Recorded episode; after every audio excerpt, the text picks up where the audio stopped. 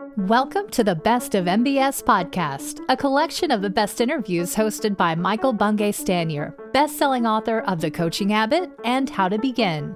Today's interview is from the Coaching Habit podcast. Here's your host, MBS. I am Michael Bungay Stanier. You're listening to the Coaching Habit podcast. I finally got my tagline worked out on this. It is the best strategies for leading yourself and others by tapping into the wisdom of thinkers, leaders, writers, and coaches. And in this case, a deep, great friend of mine, Eric Klein. I'm very excited to be speaking to Eric. He has been, and this is kind of the informal introduction, part of my mastermind group, my brain trust, for the last 10 years or more.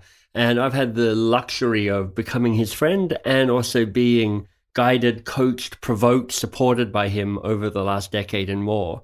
But you need to know that Eric is actually one of the few people in the world who's not only been a best selling leadership author, um, his best selling book is actually called Awakening Corporate Soul, but he is also an ordained lineage holder. So he brings both the understanding and practicalities of organizational life, but also a deep understanding of a spiritual tradition and a spiritual path as well. So that's a fascinating combination and will make this conversation fantastic. So, Eric, welcome.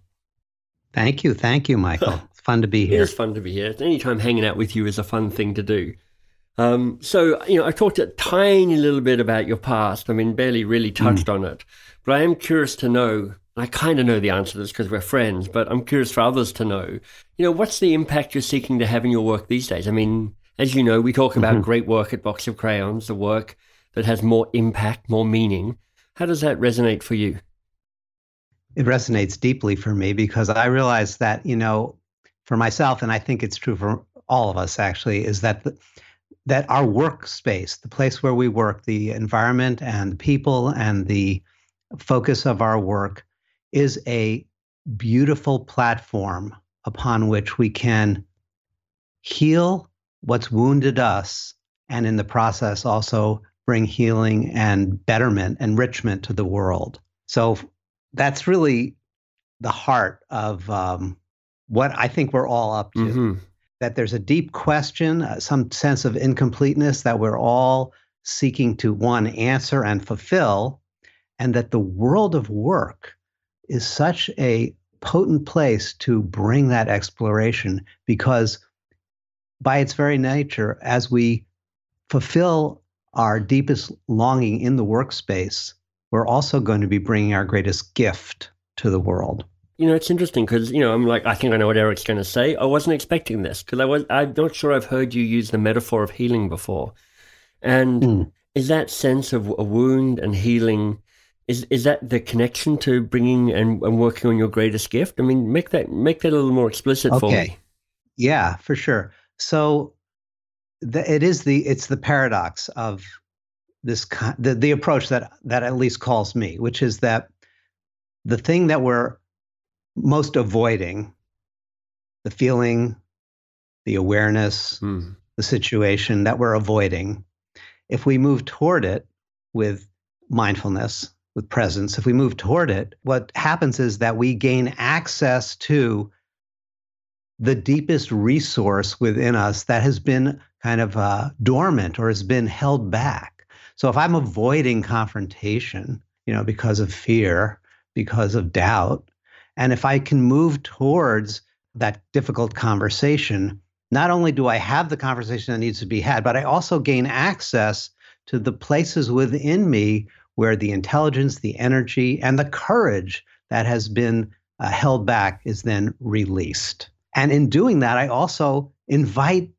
whoever it is that I'm having that conversation with into a deeper, more authentic, more powerful conversation for themselves.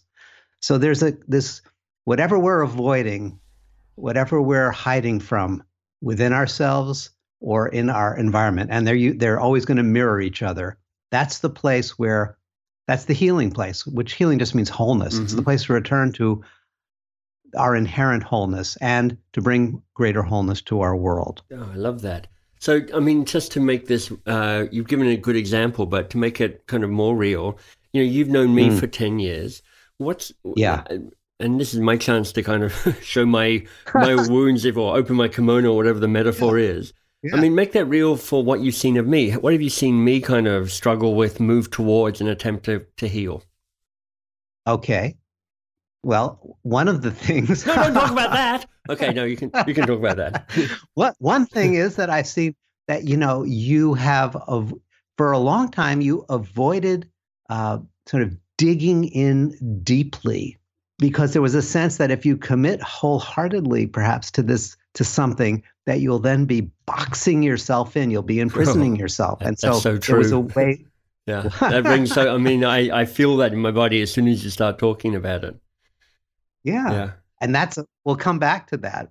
But the but as you've chosen to focus and to bring all of your amazing creativity uh, it, and all of your innovative energy into the one space of helping managers coach in 10 minutes or less, I've seen two things happen. One is that you didn't get, you were actually freed up. Right. More in, in so many ways you were liberated personally, professionally. Yeah, it's true. And the the impact that you wanted to have is coming about.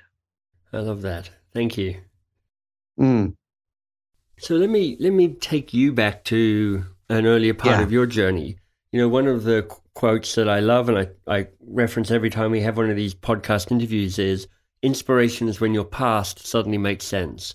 And I, I yeah. kind of conflate that with this idea of what are your crossroads moments? You know, that moment where you've kind of come to a point and you make a decision, you go left, you go right, and it kind of sets you up on the path that you're on at the moment. I mean, for mm. me, a crossroads moment was cracking a joke in my Rhodes Scholars interview, which won me the Rhodes mm. Scholarship that changed everything for me. And, you know, that's a big ah. example. But um, what about yeah. for you? What, what's a crossroad moment for you? How did you get to be here?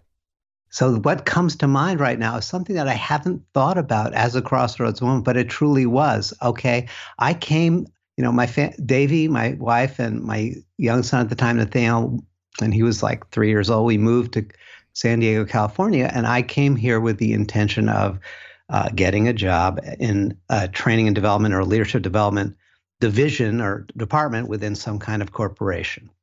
And I went around and I made appointments to meet with uh, all of the managers of such departments in the corporations in San Diego. And I met with a woman, a young woman who had just been promoted to the role of manager of training and development for a, a new division of a large uh, global corporation here based in San Diego. And we began to talk. And she asked me about, you know, my background. And I told her that I'd been a yoga teacher and a meditation teacher for many, many years. And that was really the most inspired and sort of the heart of what I tried to bring into my work with managers, which was at that time extremely limited, my work with managers. Right. And she paused and she said, I have always wanted to learn how to meditate. I'm going to hire you based on one thing. And I, I wasn't even applying for a job. I'm going to hire you based on, but you have to give a 30 minute presentation to a group of managers that I have to watch and see that you actually can do this. Right. Now, why that's important, Michael, is because it was a crossroads that this part of myself that was the most sacred part, but I wasn't sure had a place in the world mm-hmm. was the thing that literally opened the door to this work in a very conservative, very uh, hierarchical organization, which I consider to have been my graduate school training, where I learned how to translate all of these um, deep uh, spiritual principles into language and practices that managers, and these are managers who had no interest in mindfulness, that word wasn't even existing in the corporate lexicon at that time. Yeah. They had no interest in awakening or whatever that might mean. they just wanted to be, you know, effective. Yeah. And but that opened the door for me to really like explore in, a, in a, such a nuts and bolts environment. What's the application of these principles to the world of kind of real work? You know, I love this idea of opportunities for you to find a better path for yourself, and the doors keep opening. and and yeah. just having that moment to go, oh, I see it, and I'm stepping through it, just makes all the difference. You know, the, the folks listening in, I just want you to know that there are probably opportunities for you opening up. But I think part of it comes from a sense of I know what's most sacred to me. You you are getting a sense yeah. of this yoga teaching, this meditation teaching being most sac- sacred to you, and that allows you to be more attuned to kind of those opportunities when they show up. Yeah. And it's been a journey. And as you know very well, it's an ongoing journey that, and the, I think the beauty right now for me of remembering that is that I'm also now at a flexion point in in the last year or so of my work where where I am more comfortable bringing that, and I feel like the culture is certainly more welcoming mm-hmm. of the of bringing the the practice of cultivating mindfulness sort of into the foreground, and it, it no longer has to be just uh, kind of a secret ingredient that's woven into the conversation. It can actually be the subject of the right, conversation. Exactly. I love that.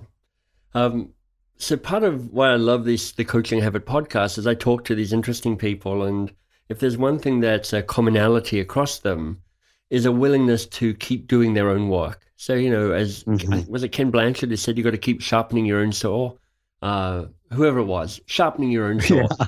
Um, and what I find for myself, and this comes in part from hanging out with you and the rest of the the, the lovely people on the the mastermind group we're in, is honestly it just seems to be the same few patterns repeating endlessly exactly. for me. It's this kind of yeah. I don't know, spiral dynamic process that just keeps me going, showing up and meeting the same patterns mm. in the, in different ways.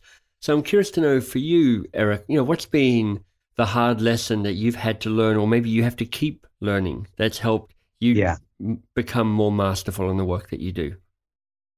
It has to do, for me, it has to do with um, revealing my inner life in the moment with uh, clients when I'm working with them. In other words, that I have a tendency to uh, to hide mm. my immediate experience to try to kind of tra- to try to work with it and bring it either avoid it completely or to express it in a way that's very oblique. And so for me, just to be more open, more transparent, and I, it's an and as an example of that, it has to do with like when working with an executive and feeling and coaching an executive and having the experience of essentially um, being ignored in the moment, you know, being pandered to in the moment.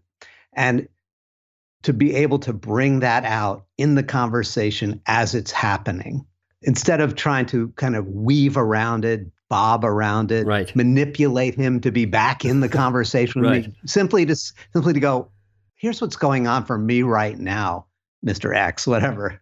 Here's what's going on for me right now is that I have I'm having the sense that yeah, whatever. You're just go- you're bored. Yeah, you're you're playing with me. You're you're uh, yeah. you're using your power against me. Whatever it might be, you're speaking to the dynamic. And then just be quiet. Yeah. Just just like be quiet. Having revealed that, and you know, it's a, it's something I have to learn again and again. It's you know, I I can recognize now the uh, like you were saying, you feel it in your body. I can recognize it in the moment when I'm now in the place where I'm about to mm. avoid my experience and hide it. Mm-hmm. I know that what it feels like, but it doesn't mean that I. And so it's not that, and that's the nature of these kinds of, like you say, repeating, repeating, repeating, or recursive challenges is that they're very redundant. They have a similar feel to them. And if we, as we get to be more uh, familiar with that feel, we can recognize it for what it is. It's the invitation to then, oh gosh, again? Yes, I have to do it again. Nice. Yeah. Yeah. That's great. It's such a, I mean, this is for folks listening in, this is a, this is really a masterful coaching skill. And the way I think about it, and like Eric, it's something I, I work on and I'm still not there yet, but um, it's like notice it, blurt it. and then if you have to yeah. ask about it. So if you can be attuned to how you're reacting internally, physically, mentally, how, you, that, how you're churning, um, just speak to it and mm. put it on the table. And then, you know, sometimes you just need to ask a question like, so what do you think? Or how does that land for you? Or what, you know, what does that mean, do you yeah. think? Um, and then see where it goes because, you know, a friend of mine once said years ago, Eric, once is a pattern. And um, what I think you're pointing to here, or at least what I'm taking from it, is the sense of if it's happening to me this once, it happens to others, mm. and this minor microcosm of a relationship in the moment is one that plays out yeah. repeatedly for the person you're talking to. So allow, allow me to hold that mirror up so you see it. That's the service of it. Yes. Yeah, because that because we're all incredibly redundant, and so it's not like you know this is the first time he's been uh, ignoring people or you know exercising his power to hold them back. Yeah. No, this is you know this is something that's a natural pattern for him, and it's one that has worked really well. Probably worked so well that no one's ever brought it out. Right. I love so that. As a coach, you you have that. That's your kind of service in a lot of ways which is to experience the other person c- completely, their greatness and their woundedness, which is the thing they're avoiding, and for you to bring it out, not like you're being this way, but here's how I'm experiencing you. That holds the mirror up for them. Beautiful. And that's a beautiful service. So that is such a powerful tool to share. But I do want to ask you is there another mm process or tool or model, you know, something that's a kind of a reliable favorite of yours that you use in your conversations that are coach like? Mm-hmm. Yeah. Well, the one that comes to mind actually is from your book, Michael, which I perfect true, truly love. Thank you. Which is because it's a three-layered process of questioning where you say, you know, what's so what's the challenge you're facing, right? And um, or what's the issue, whatever, and they talk to you about it. And typically, you know, at that point, people are typically speaking of the challenge sort of in a third person kind of way as things in the system and whatever. And um, when you ask the, th- the second question you offer, which I think is great, which is, so what's the real challenge here? Mm. And you know, if you read these three layers, they can just look like words. A lot of it is the emphasis, the tonality, and the way you yeah. kind of lean into the language. So, what's the real challenge here? Right. Oh, when they start to do that, very often they'll shift into, to talking about some kind of cultural or interpersonal dynamic yeah. that that is sort of underneath, you know, the technical problem. Then I love the third one because the third one comes back to really what we started talking about, which is the wound in a certain way, yeah. which is at, which is the third question is to say, huh, after feeding it back and reflecting and clarifying to be a, and getting a yes, then you go, so given that, what's the real challenge for you? right? Uh, and, and that timing piece, I think, is the art of yeah. it. You know, and once you drop them into the for you, you've taken them, boom, into their wound, into their, and also the place of resource that they need to tap into, right? And then, so I love that sequence. Well, here's what I love about your explanation of that sequence is I've never really thought of it as a sequence before. I just, you know, in writing the book and the question we put forth in the book is that final question, what's the real challenge yeah. here for you? And in yeah. the book, I do explain kind of how it got built up, you know, and how each different, just as you've explained it perfectly, how each of the iterations goes a little deeper um, and, and takes mm people into themselves, into into the real the real thing that's going on there. But I've never thought of it, of using it as a sequence before, so I'm like, I'm loving that. Uh, oh, you know, it reminds me of, um, oh, I think it was like Thomas Edison who had some sort mm. of technical challenge with something he was inventing, maybe a light bulb, maybe something else, but telephone, who knows? Um, mm. And he um, he couldn't crack it, but then he found this technical journal in German. He had kind of okay German, so he read an article, and and it gave him the idea. He figured out the solution. So he was like, "Oh, that's brilliant." Then he got the journal officially translated, and he completely misunderstood what that article was about. but it had been right. it had still provided the breakthrough. So I love that. That is it. That's it, man. it's like, yeah, you don't. It's not really about getting some sort of objectively right answer. It's about getting mm. on the answer that's going to move your life forward. You know, and for for our clients and for ourselves, you know, the idea that there's some expert out there who has the answer, who's going to know this magic formula that's going to kind of resolve things for you not really. It's like you can completely mishear that, but as long as it gets you to pay attention to what you actually already know you're ignoring. That's the thing about a lot of this work is we all know what we're hiding from. Mm-hmm. Otherwise, we couldn't be hiding from it. It's so we oh I love that. You know, the the coaching is really um, it's all of us peeking out from behind the mask, going, "I see you." Yeah, I love it. Eric, for, for people who want to know you more, who want to find out more about mm. how the work you do now and how you're showing up in the world, where would you point yeah. them to? What, what, give us a website or something. Okay, two websites. If you want to bring this kind of deep mindful work into your organization, go to themindfulteam.com. If you want to explore the practice of awakening in your personal uh, life, go to wisdomheart.com. And uh, certainly, you know, I you know I hang out at Wisdom Heart all the time. I've learned from you about the practice of meditation. So, for people mm-hmm. who are mm-hmm. looking to walk that path, I could certainly endorse both of those resources that that Eric's offering up. Eric, my friend, it's always a pleasure. That was a wonderful conversation. Thank you. Thank you. We hope you enjoyed this Best of MBS interview. Want more great content? Head to mbs.works. There you'll find MBS's new podcast, Two Pages. You can learn about his best selling books, and you can join the newsletter. That's mbs.works.